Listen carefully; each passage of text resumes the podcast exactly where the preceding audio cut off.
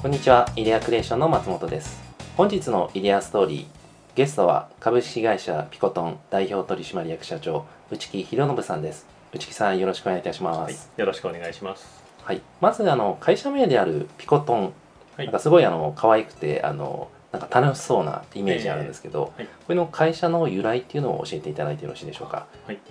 えー子ども向けのイベントを行っているので、まあ、子ども向け専門のコンテンツを作っている会社なのではい、何かそれに由来のある言葉にしたいなというところから始まりまして、はい、えーピコっていうのが、えーナノの下の単位のあのすごいちっちゃいはい、単位ですね、はい。でトンっていうのは1トン2トンとかの重たいっていう意味で、まあ、子どもたちって小さいけどあの想像力ってすごいじゃないですか。はい、なんで小さいけれどあのものすごく大きなものを秘めているっていうことでピコトンっていう社名にしています。なるほどですね。ありがとうございます。ではあの簡単にですね、あの今どういった事業をされているのかも含めて、ちょっと自己紹介の方をお願いしてもよろしいでしょうか。はいえー大きくはですね2つ行っていまして、はい、子ども向けの、えーキッズイベントのパッケージ販売、パッケージ販売。はい。はい、それとですねあのオリジナルのコン、まあ、子ども向けのコンテンツ制作っていう2つを行っています。でパッケージ販売の方なんですが、はい、えーっとですね、まあ、例えばプラバンとかって多分昔遊んだことがはい、はい、あるかなはと思うんですが、はいまあプラバンでモンスターを作ろうっていうイベントをですね作ってですねプラバンモンスターっていうそのままの名前なんですけど、い、はい、まあ、こういったちょっと厚みのあるプラバンで、うーん、まあモンスターなのでどんな形でもいいんですよね、はいはいはい。子供がぐちゃぐちゃ書きをしてもそれをはい、ちょっとこんな形かなっていうのに切ってそれを焼いて、で最後に目を目のパーツをつけることでどんな形でもモンスターになるっていう。でうん。キーホルダーにして持って帰れるっていうイベントなんですが、まあ、焼いても鮮やかなちょっと特殊なペンを使っていて、はい。でそれでどんなまあ本当にちっちゃい子でも作ることができるっていうイベントです、う。これはあまあちょっとまあ今聞いてる方はちょっと見れないんでわかんないかもしれないんですが、はいこれはあの最初画像かなんかでお子さんが作ってみたいな。えっともう本当にプラ板がああってそこにモンスターを作ろうって言われてもう好きに作っていくような感じです。なんで特にあのなぞってとかではないですはいはい。あいろんなのありますね。そうですねそういったイベントがですねうん今もう20種類以上あるんですけど例えばこういうマラカスを作るっていうイベントもはいあったりとかですね、う。はい。こういうのもいろんなパーツを選んで自分でカスタマイズして作っていくっていう内容です、な何が人気があるんですか？えーと人気はですね、はいグラスガーデンが人気ですかねグラスガーデン。はいはい。これも空のグラスを渡されてその中に石とか、えー木の破片とかですねあとカラフルなポプリとかそういったものを入れていって、自分だけのお庭を作るっていう内容なんですが、ああそれ楽しそうですね。とバイキングみたいな感覚で入れていって、で手作りのキノコとか、えー家とかですね。そういったものもパーツとしてあるので、それを入れることでお庭が完成しますよっていう内容です、うーん。これは大人にも人気です。ね、なるほまあ、あとは、えー一番初めに作ったイベントがシャッフル塗り絵っていうイベントなんですが、ど。はい。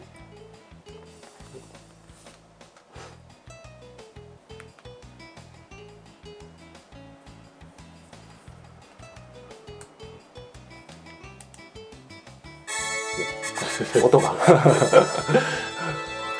まあ、動物のパーツを組み合わせてはい。不思議な塗り絵が作れるっていう内容ですね、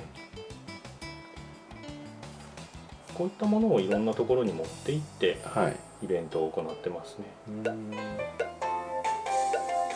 iPad2 台とプリンターと、えーあとはもうほんとクレヨンとかっていうのを持って行って行うので、iPad2 台で大体1日300人ぐらいが参加できるようなイベントっていうのが作れます。こういう頭と真ん中とお尻のパーツを組み合わせて、はい。頭が恐竜で体が蛇ではい。お尻が魚みたいなはいへんてこな動物を作ることができます、すごいシンプルですよね。そうですうね。まあ、あのゾウさんの塗り絵とかって渡されると、はい。えーまあ、それをなんか虹色とかで塗っていると、うん塗っていたんでいた子供がいたらそれを、あの親御さんが「ゾウさんはは灰色でしょ?」って言ってたりしたんですよ。でも別に虹色で塗ってもいいじゃないですか、はいはい。っていうのを見ていてもうちょっとなんかこう想像力を発揮する場所はい。っていうのを作ってあげたいなっていうところがあってじゃあこのへんてこな動物の塗り絵だったら何色で塗ってもいいので、うん。特に正解はないので、うんこういうきっかけ一つあれば子供ってすごい面白いものをはい。作ってくれるので、まあ、それでできたのがこのシャッフル塗り絵ですね、もっと自由にやってもいいんじゃないの？と。そうですね、うん。それをもう本当感覚的に分かるようにしたものですね、ああそうですよね。感覚的にわかりますもんね。でそういった子供が自由な発想をしている姿を親御さんが見てはい。あうちの子ってこんなにいろんなこと考えられるんだなっていう気づきの場になってくれればいいなと思っています。なるほどなるほど。これは結構あの頻度的にははい。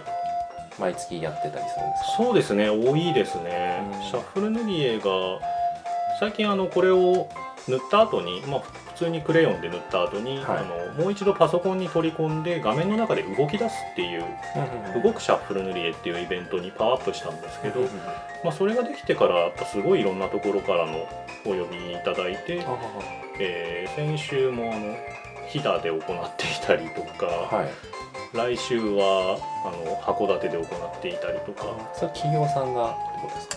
えー、とショッピングセンターさんとかが多いですかね、まあ、いろんな企業さんからあのお呼びいただけるんですけど大型のショッピングセンターさんですとか、住宅展示場さんとかカーディーラーさんとか、まああとは大きな展示会がある時とかですね、うん。そういった時にイベントとして、まあ、結構動くシャッフル塗り絵になるともう集客のメインイベントとして呼んでいただいてますね、なるほどこのビジネスはいつ頃からもう一番初めのビジネスですか？そうですね。あのシャッフル塗り絵自体はもう立ち上げた時から作ったので、えー初めからありました。ただもちろんあの子供向けのイベント子供向けワークショップはい。やりますって言ってもなかなかそれだけでははい。食べていけなかったので、はいえーデザインの仕事はものすごいいっぱいやっていましたね。あデザインですか？はい。もともとまあメンバーがあのデザインができるメンバーで始めたので、はい。えーもう本当にポスターのデザインとかウェブのデザインとか、そういったものを行いつつなんとか子ども向けのイベントを増やしていくっていうことを続けてましたね。あれですか？あのもともとは起業前っていうのは何をされてたんですか、起業前はですね、えー、とリクルートの制作会社で RMC っていうところなんですけどそこであの車の雑誌を作ってました。ディレクターでした。へなのでまあ子供とは全然関係のない職種ですね、うんなんかあれですか？じゃあ漠然となんか昔から起業したいとかあー社長になりたいと思ってたタイプなのか、ええそれともなんか会社員時代になんかきっかけがあってなんか起業に興味が出てきたタイプなのかっていうと。そうですね。もともとは社長になりたいっていうのは全然思ってないですね、ただあのこの子供向けのワークショップって呼ばれているジャンルを行いたいっていうのは、えー大学の時に東京工芸大学っていうところのデザイン学科を出てるんですけどはい。そこでコミュニケーションデザインっていうのをずっと、まあ、勉強していて、でその時に子どものアイデアをお化けにするっていうそういう研究をしてたんですね。子供のアイデアをお化けにするっていう。ですはいはい。ね まあ子供からお化けのアイデアを募集して、はい。それをあのキャラクターにするんですけどそれがあのキャラクターを募集するとはい。多分普段あるキティちゃんとかそういうものがはいはいはい。来ちゃうんで、そうじゃなくって、まあ、お化けっていう何でもいいものっていう意味でうん。お化けを募集したんですね。でそれを募集したら、まあ、月に最終的には結構100件ぐらい集まるようになってですね、はいまあでその中からあの学生がこれはいいって思ったものを僕含めてですね、はい。それをあのキャラクターを描いていくっていうことをはい。してたんですよ。はい。最終的には結構本にまでなったんですけどあ本当だ。こういうオバケーション。バケーションっていうあの書籍を出版社さんがそのサイトを見て面白いって言ってくれて出してくれたんですよ、はい。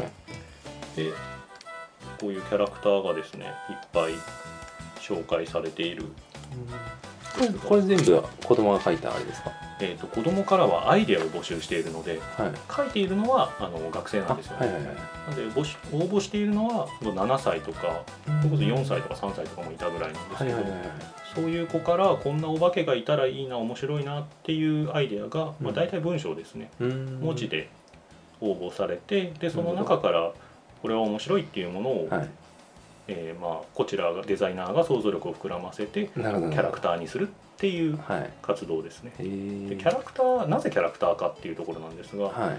キャラクターにするとこれを例えば企業さんが使いたいって言った時に使うことができるんですよね。はい。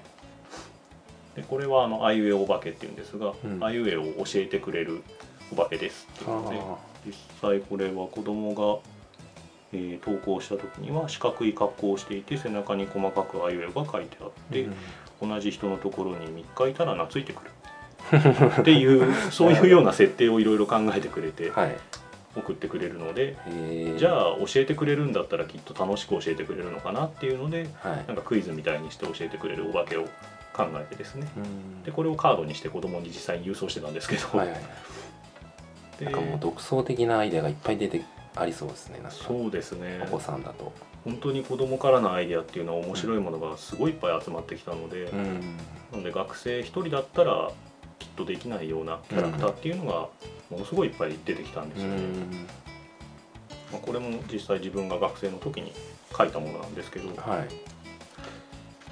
あ、こういうのをやっていてやっぱ子供のアイデアっていうのは何かしら、まあ、とてもいい才能だと思うので、うんそれを、まあ、なんとなく大人になるとなくなってしまうっていうのはうん。すごいもったいないなと思っていて、うんじゃあそれをテーマにしたイベントとかうんっていうのをどんどん作っていって、なるほどなるほど。えーまあ、もうちょっと脚光を浴びてもいいんじゃないかなっうんていうところから始まりましたね。面白いですね。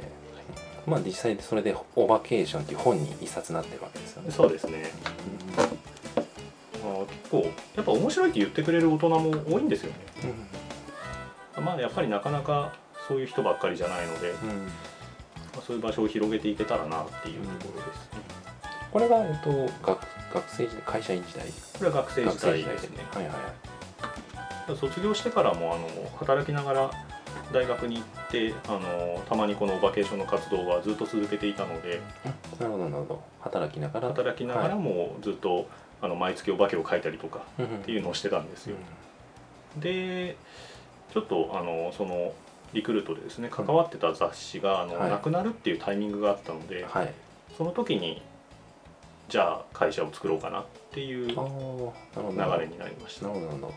じゃあ会社の整理とともに次どうしようかなみたいな、そうですね、うん。あただあの雑誌がなくなるだけなんで会社はもちろあったんですけどあ雑誌の大きな会社なんで、はい全然、はい全然他の場所に他の部署に移るっていうのはできたと思うんですけど、うんまあすごい思い入れのあった雑誌でもあったので、うんまあ、それがなくなるっていうタイミングでじゃあ他のことをやってみようかなっていうのはうんいいタイミングだったかなと思います、うん結構あれですか準備される期間とかあったんですか辞めるまでそれともなんかもう突然辞めちゃったとかそうですね。まあなんだかんだで1年ぐらいはありましたかね、うん。まあ、ずっとそのオバケーションの活動を続けていたっていうのが大きかったですね。うんなので毎月集まって、えー他のメンバーとも話し合いとかをしていたのでなのでこれをどういう形で形にすればもっと広がるかとか、うんまあだから企業の前段階の相談みたいなものっていうのはずっとやってはいましたね。もちょっとそれがいつ起業するかとかっていうのは全然決まってはいなかったですし、NPO のがいいんじゃないかとか,、うん。なんかいろんな話し合いはあったんですけどね、じゃあ辞めるまでにその何でしょう。もうやるあ起業するビジネス自体はそのまあこの子供向けっていうのはもう大体決まってた。もう子供向けは決まってましたあ決まってたってことですね、なるもともとはこのオバケーションをなんとかあの仕事にできないかっていうのがうん。もう一番初めのスタートでした、スタートだと、はい。まあ、でそれからじゃあ起業あ会社辞めました、はい。で起業もうすぐ起業したすぐですね。あすぐです、はい。それ最初は一人からスタートしたんですか？それとも,、えーもうそそのメンバー。関わってた3人で始まりました、大体しし資金とかはいくらぐらいから始めたとか？あります。かはですね、はい。えーっと資本金が300万円で始めましたね。はい。それはもうあれですか？あの会社員時代からコツコツ貯めてたもうみんなで持ち寄ってあ持ち寄っってていう感じでしたね、うん。あとはあの大学の先生がすごい応援してくれたので、はい。先生からも少し出していただいてっていううん形でした。なるほどじゃあ起業をまずしましたと、はい。じゃあそれからじゃあまず商品はそのオバケーション子供の向けもうすでにあった。それともこれからじゃあどうしようかこれはあんまりこのビジネスモデルとしては難しいなっていうのもあったんで、やっぱ子供向けのイベントを作っていくっていうところからですね。うんなるほど。まずじゃあ初めに何何をされたんですか？商品開発のとこですか、開発ですああねなるほど本当に何も分かんなかったので、どはいそもそもこういうものが売れるのかみたいなところも全然分かんなかったので,、はいで株式会社って何みたいなところからもう一から勉強でしたね。はいはいはいそれはもう3人でなんか試行錯誤しながらそうですね。で一番初めに作ったのがえっとはシャッフル塗り絵ですね。塗り絵ですね、はい。うん結構これ作るのになんか苦労したこととかありますか？わあもう苦労の連続でした。ね。なんか気をつけてたこととかなんか作るときに、えーそうですね。はい。これもですねあの今は iPad のアプリっていう形になっているんですが、はい。一番初めは、えー紙を実際に3分割に切ってで台紙みたいなのにはめてあの全部アナログでやってたんですよ。あそうなんですね。はい、そのそこがあってあのまあ実験ですよね。それがあってうん面白い。すごい子供の反応が良かったんではい。じゃあこれをちょっとデジタルを入れて、うん。あのこういう形にしてみようっていうのをうんやって、でまだその時 iPad がなかったのでうん。一回パソコンでフラッシュで動くように作って、はい。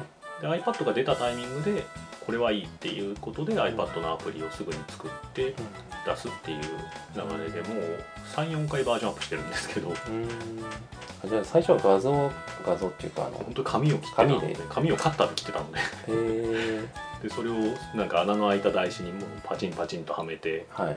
なんか3つのパーツが1つに見えるようにっていうはいはいはいことをしてたんです。なるほどなるほど。それで、えっと、最初じゃあイベントとかやってたイベントも行いましたね。えっと横浜動物園のズーラシアさんでさせていただきました。ね、これシャッフル塗り絵が思いついた背景っていうのはどういう感じなんですか？こういうこれにしようっていうなんかえっとね。作成段階といいますか。一応もともとは動物園からの依頼だったんですね。動物園で、えっとですね障害者の方子どもたちをあ、えー無料で招待して思いっきり遊んでもらおうっていう結構世界的に有名なですね日があるんですよ。はい。1年に1回だけなんですけど、うん。でその日に何かイベントをやりたいっていうことを相談されて、じゃあ動物がテーマで何かこう創造性とかっていうところ、まあ、誰もが簡単に遊べて想像力っていうものがテーマになっているものを作ろうって決めて、で試行錯誤して作っていったような感じですね。ここから動物っていう。そうですね。うん。動物が一番初めにできましたね、うん。まあ、その後に恐竜とかあの乗り物とかっていうので今はもういろんなパターンがあるんですけど、このシャッフルって決まったのはあれですか？その前にもなんかいろいろ案がいっぱいやっぱ出てたんですか？そうですねもう忘れちゃいましたけどね。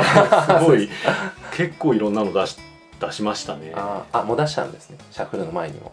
あのそうです。ね形にするのはもちろん一つなんですけど、うん。もういろんなものを出してっていうのは、そこはでも今でもうちの作り方としては変わってないですね、うん。クラントさんからもやっとした結構ばっくりとした依頼を受けるのでそこに対してもう1020の案を出して、うん。で一つに決めて作っていくっていう行い方をしてます。なるほど。シャッフルシャッフルの時はあのえーシャッフルの前にテストしたものっていうのは特にない感じ。もうシャッフルって決まってそれから順調にもうシャッフルでいい感じにあそうですね。そういう意味では結構スムーズでしたね。あーなるほど結構あのなんだ商品作成とかあのあしばらくテストしててなんか3ヶ月6ヶ月でなんか反応良くなくてちょっと、えあーなんだろう軸を変えたりとか差別化して変えたりとかして、あの変更するとかも結構多いと思うんですけど。ええ。じゃあこのシャッフルに関してはもそうですね。シャッフル塗り絵はスムーズにいった方だと思います。うえ。他のここら辺のパッケージになってるイベントはーはい。あのもう消えていったものもいくつもあるんで。はいはいはいはい。そこら辺はまあ、残ったものが今残っているっていう感じですけどね。なるほど。最初はあれですか？どうやってあれ宣伝してった感じですか？えーっとですね初めはですねやっぱ子供向けのイベントをやりますって言ってもそもそもそういう需要がないというか、まあ、ヒーローショーだったら需要はあるんですけどヒーローショーとかお菓子のつかみ取りとか、まあ、ガラガラみたいなものっていうのはずっと何かやってるじゃないですか、はいはい。はいもうそれ以外のイベントってあんまり見たことないと思うんですよね、うん。特に8年前9年前うん思い出していただけると、うん。きっとほぼほぼないはずなんですよ、なるほど。なので今はなんかいろんな工作イベントとか科学イベントとかいろんなとこでやってるじゃないですか、はいはいでもその頃はまだ子供向けのイベントって言ったらヒーローショーお菓子のつかみ取りヨーヨー釣りみたいな、はいはい。そういう感じだったので、うん。そもそもやろうっていうのがなかったんですよ、うんなので営業はもちろんしていったんですけど、うん。まあ全然あの響かなくてですねはい。もう求められずに仕事がないみたいな状態で、えーデザインの仕事をしてなんとか食いつなぐみたいなのが34年は続きました。かおねー結構な。長かったですね。まあ、徐々に徐々にもちろん増えてはいったんですけど、どうん。でもそれでも月に1回とか2回とか、もうそのくらいのレベルでしかなかったのでそれだけで食べていくっていうのはもう全然難しかったですね。営業はあの企業さんとかショッピングセンター系とかそういう。そうですね、うんあまりじゃあ反応が良くなくてえそれが34年続いたと。ーそうですね。まあそもそもあとうちが売り込めるものっていうのがそんなに持っていなかったので、うん。まあ、そういうシャッフル塗りっていうのはありましたけど、うん。それ以外にも1個2個ぐらいしかなかったので、うん。まあ、その間はもう本当にじ地味に作っていくっていうことを続けてました、うん。これはじゃあシャッフル塗り絵で、えーイベントやりませんか的なことでアプローチしてったっていう。ほぼそうであすね。ね、うん。じゃあ34年後にじゃあ徐々に軌道に乗ってったえなんかきっかけみたいななんかそういうのあったりしますか、ーえーっとですね、い。シャッフル塗り絵が iPad が出たタイミングですごく注目されたんですよ。おー。あの iPad って出た瞬間ってものすごい話題になりまして、はいはい。まあ、iPad を持っているだけではい。ちょっと人が呼べるぐらいの感じの状態になったので, はい。でその時に一応イベント用で作ったアプリではあるんですが、うん。あの一般向けのアプリも作ってうん。あの一緒に出してみたんですよ。うん。そしたらあのアップルさんからあうん。のアップルジャパンさんから連絡があってあ連絡があったんですか？連絡があったんですよ。はいはいはい。メールをいただいて、はい。あのちょっとアップルストアで紹介したいからバナー作ってみたいな連絡があってえでバナーを作って送ったら、ええ。あのあのアップルストアのトップのところにドーンって載ったんですよ。本当にトップページに何にもお金払ってないんですけど、うん。載せていただいてー、でそれで、まあ、かなりダウンロード数とかもあってで iPad でイベントができるっていうところで結構企業さんからも反応がよくって、うんでいろんな、まあ、それこそ iPad とかを販売しているショップさんでイベントをさせてもらったりとか、あと銀座のアップルストアでもイベントをやったことがあるんですけどそうなんですね。なんかそういう本当有名なところではい。イベントをさせてもらって、えでこの iPad で塗り絵が作れるイベント。ーで想像力っていうのがテーマになってます。うん。っていうところがすごくハマって、うん。えーそこからかなり増えましたね。アップルアップルさんもあ iPad が出た当時はえなんか営業やってたんですか営業じゃなくて単純に。ーまあ、いいアプリはピックアップしていかないと、うん。あのそのストアがもあの盛り上がらないので、うん。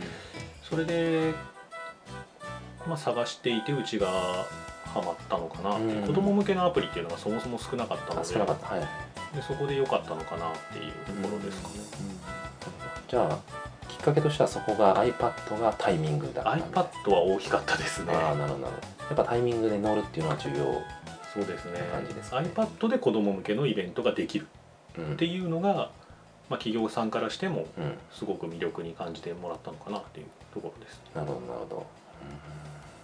じゃあそこから結構あれですか？あの問い合わせも来るようになった、そうですね。結構増えていきましたね。こちらからも営業は今でもあまりしない感じですか？営業はですねでもそもそもあんまりしてなかったんですよ。はい。まあもともとうちに営業マンがいなかったっていうのもあるんですけど、あまあ、開発とあとデザインの仕事もまあそれなりに忙しかったっていうのもあってなんとか食べれちゃってたっていうのもあるんですけど、でなのでもともとうちは営業っていうのはほぼしてないです。うん。もうまともにこうなんか一日何件も行ってとかっていうのはやったことがないですね、ほとんどが、えー人からの紹介か、えーすごいですね、えーウェブサイトを見はい。て問い合わせをいただくってう、いうので、はい。もう今はもうほぼウェブサイトからの問い合わせっていう形になってます、へえ素晴らしい。なるほど。結構じゃああのもうそこからあーいろんな企業さんとかお問い合わせがあって、実際お客様のその声っていうか、はいまあ、参加された方も含めて、えー企業さんがの含めてどどんな感想がなんか多かったりしますか？そうですね、まあ、イベントパッケージを提供している会社っていうのがうち以外に多分ほとんどないと思うんですよね、いあの工作キットっていうのを売っているところはあるんですけど、はい。あの例えばしょ、まあ、おもちゃ屋さんとかでなんか1人分でこれが作れますみたいなキットってあるじゃないですか、まあ、化学キットみたいな、あはいはいはい。ソーラーカーを作ろうとか。はい。なんかああいうのはあるんですけどあの1日100人200人が参加できるイベントパッケージを売ってますっていうところってあんまりないんですね。うん。でこういう参加型のワークショップっていうものも販売しているっていうのもまた珍しいのでそれで、まあ、結構ピンポイントでうちを見つけてくれて依頼をもらってっていうのでで実施していただくんですけど、うん満足度は結構高いですね。そんな感じをイメージしてます。まあお客さん、まあ、今でこそちゃんとした形になってるんですが、はい。まあ、運営するスタッフさんがうんいかに楽になるかっていうのをものすごい考えているので、うんまあ、自分たちも運営してきたので自分たちが楽になるには何があったらいいかっていうのをすごい考えてパッケージにしているので、うん。えーもう本当に今は机と椅子だけあればイベントができますっていう形のパッケージにしてお送りしています。でテーブルクロスであったりとかあの A3 サイズの看板であったりとか、まあ、子供に説明する何かちっちゃいポップとか注意事項とかうん。っていうのも全部セットにしてお送りしているので本当にもうそのオレンジの箱で送ってるんですけど、うん。それを開けてマニュアルを読んだらうんできますっていう形にしています。でこれがマニュアルなんですけどはい。さっきのグラスガーデンのマニュアルですね、ああはいはい。まあ写真とかもすごいいっぱい使って、うん。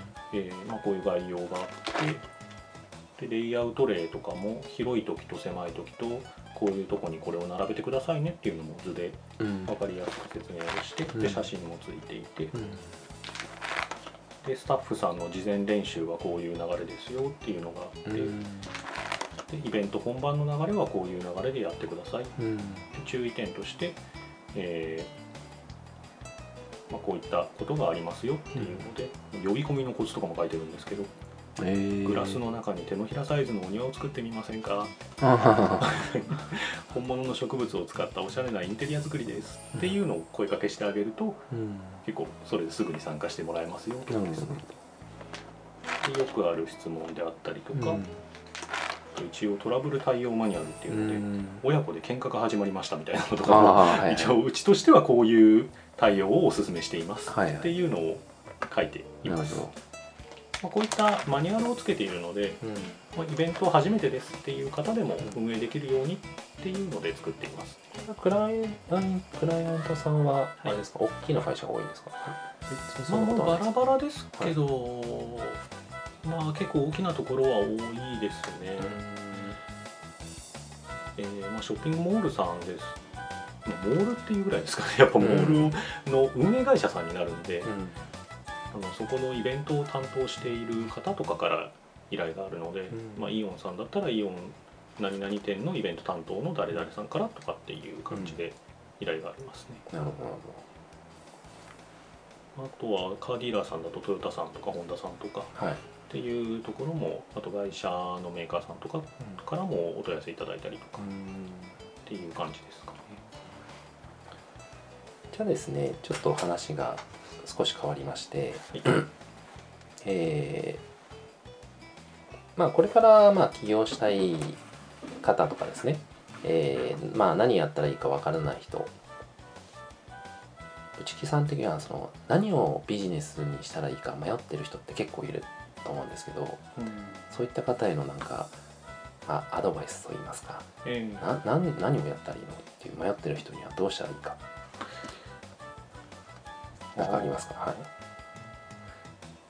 起業したいけど何すればいいか迷っている企業願。望はあるんですけども、え何をやろうかなみたいな、はい、迷ってる人ですね。そうですね。なんか何をするにせよやっぱ自分がすごい興味を持っていないとうん。続かないと思うんですよね。確かに。それが多分、まあ、お金儲けっていうのがものすごい好きで、はい。一生涯それをテーマにするっていう方であれば、はいはいはい儲かるものだったらきっと何でもいいと思うんあですけそうですねはい。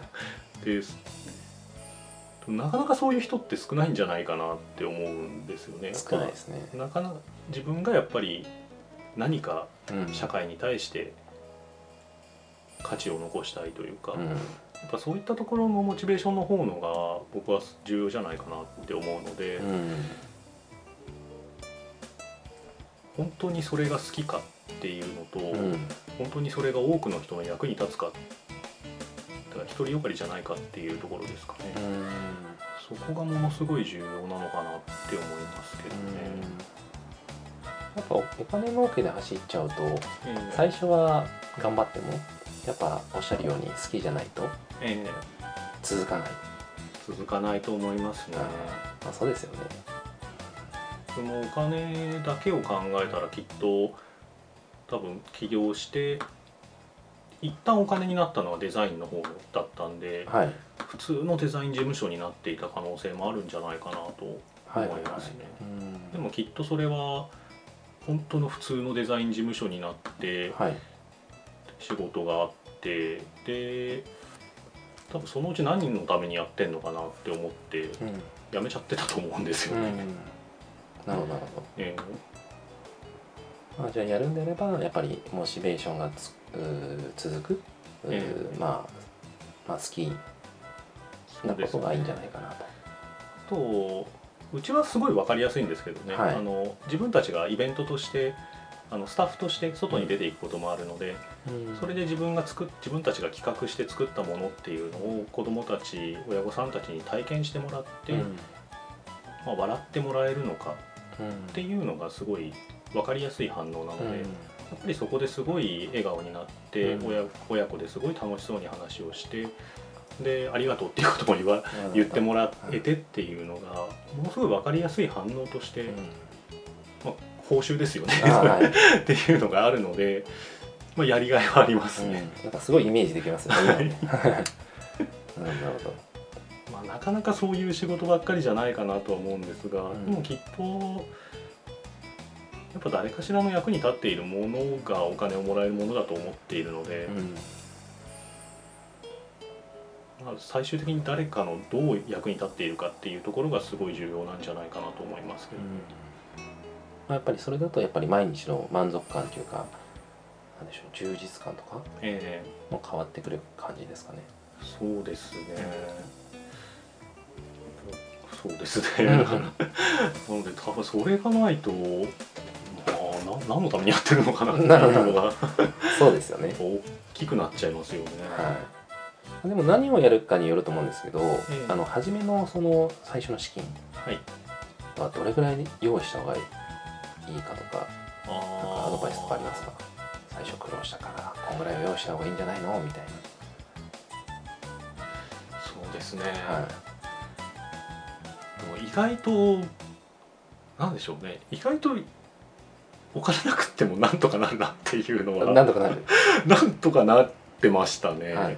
3人で始めて、はい。本当にマンションの一室で、はい。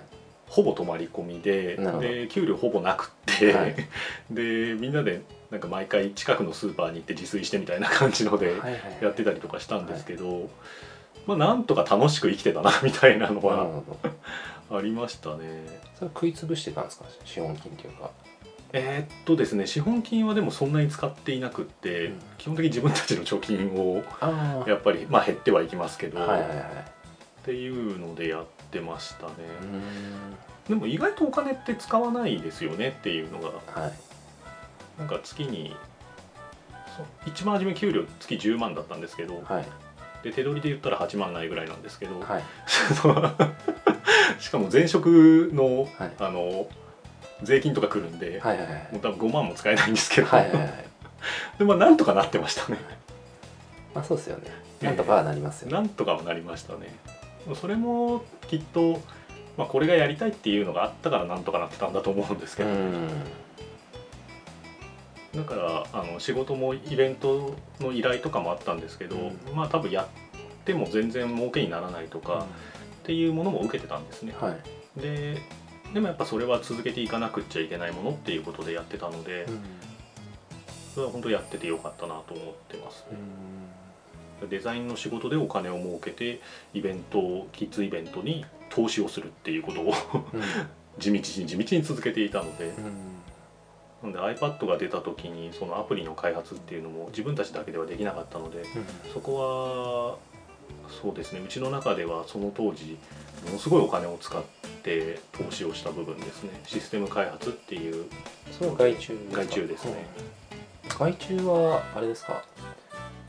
すんなり決まりました。すんなりっていうかちょっと頼んでやってもらわないとわからないって結構あるじゃないですか。わからないですね、はでもそこも確か人からの紹介だったんですよ。うん。なので、えーまあ、そんなに心配はしてなかったですね、まあ、じゃあできたらもう満足いくもので、そうですね、えー。じゃあスムーズにいった感じだったんですね。えー。思い返してみるとやっぱり人とのつながりとかっていうのはものすごい重要ですね、うんあとは運ですかね、運その頼んだ人が悪い人だったらもう終わっちゃうじゃないですか、はいはいはい。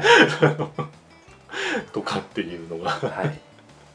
人人にはすごい恵まれてるんですよ。ああそうですか。ええなのですごいいいものを作ってもらったりもしましたし、うん。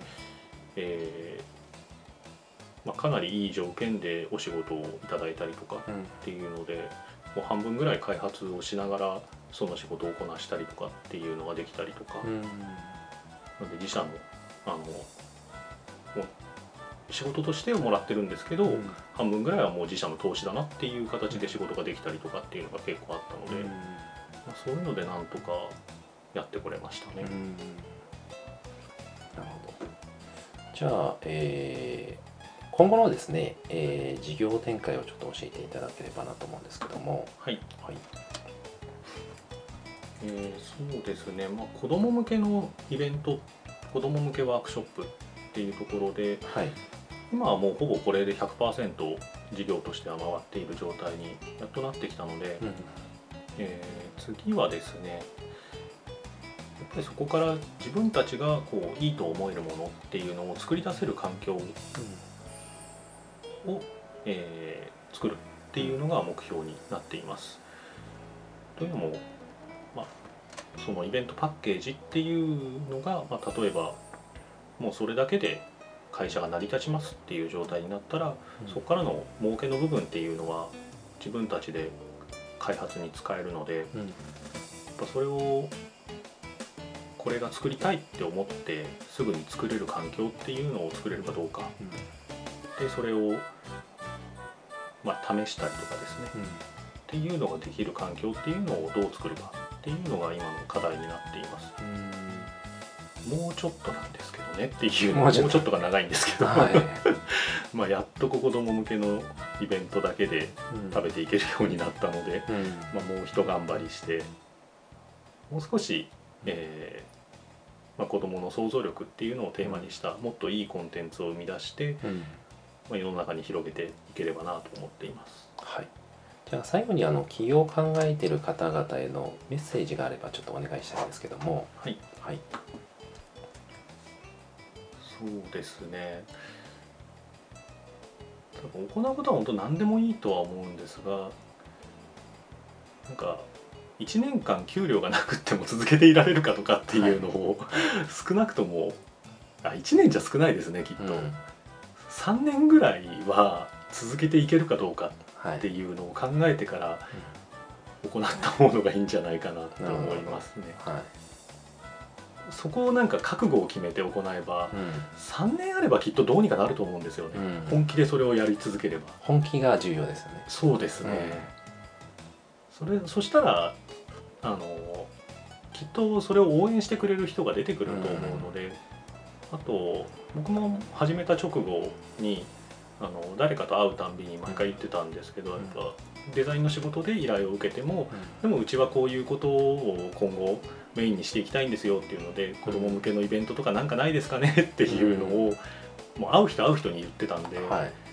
そしたらなんか徐々に増えてきましたしそういう方から紹介してもらったりとかっていうのも多くなってきたんで、やっうんぱ夢、うんまあ、口にするっていうのはすごい大切だなと思いますね。うんやっぱ口にするのが重要と口にするのは本当重要ですね。うなんか言うたんびにやっぱ自分も再確認になりますね。んでその聞いた人もなんか、えー結構他の人紹介してくれたりとかっていうのもやっぱりデザインの仕事をちゃんとしてくれたから紹介してくれるみたいな感じだったりするので、はいはいまあ、どんな仕事をその食べるためっていうのでやっていてもきっとそういうところからもつながっていくんだなっていうので、うん。人のつながりはすごいそういう部分で増えましたね。じゃあご縁が大事だと。そうですね。大切ですね。なるほど。まあそういう意味では運も大切だなっていうのあは運つくづく思いますけどね。はい。わかりました。ありがとうございました。はい。はい、じゃあ本日のゲストは株式会社ピコトン代表取締役社長内木弘信さんでした。ありがとうございました。ありがとうございます。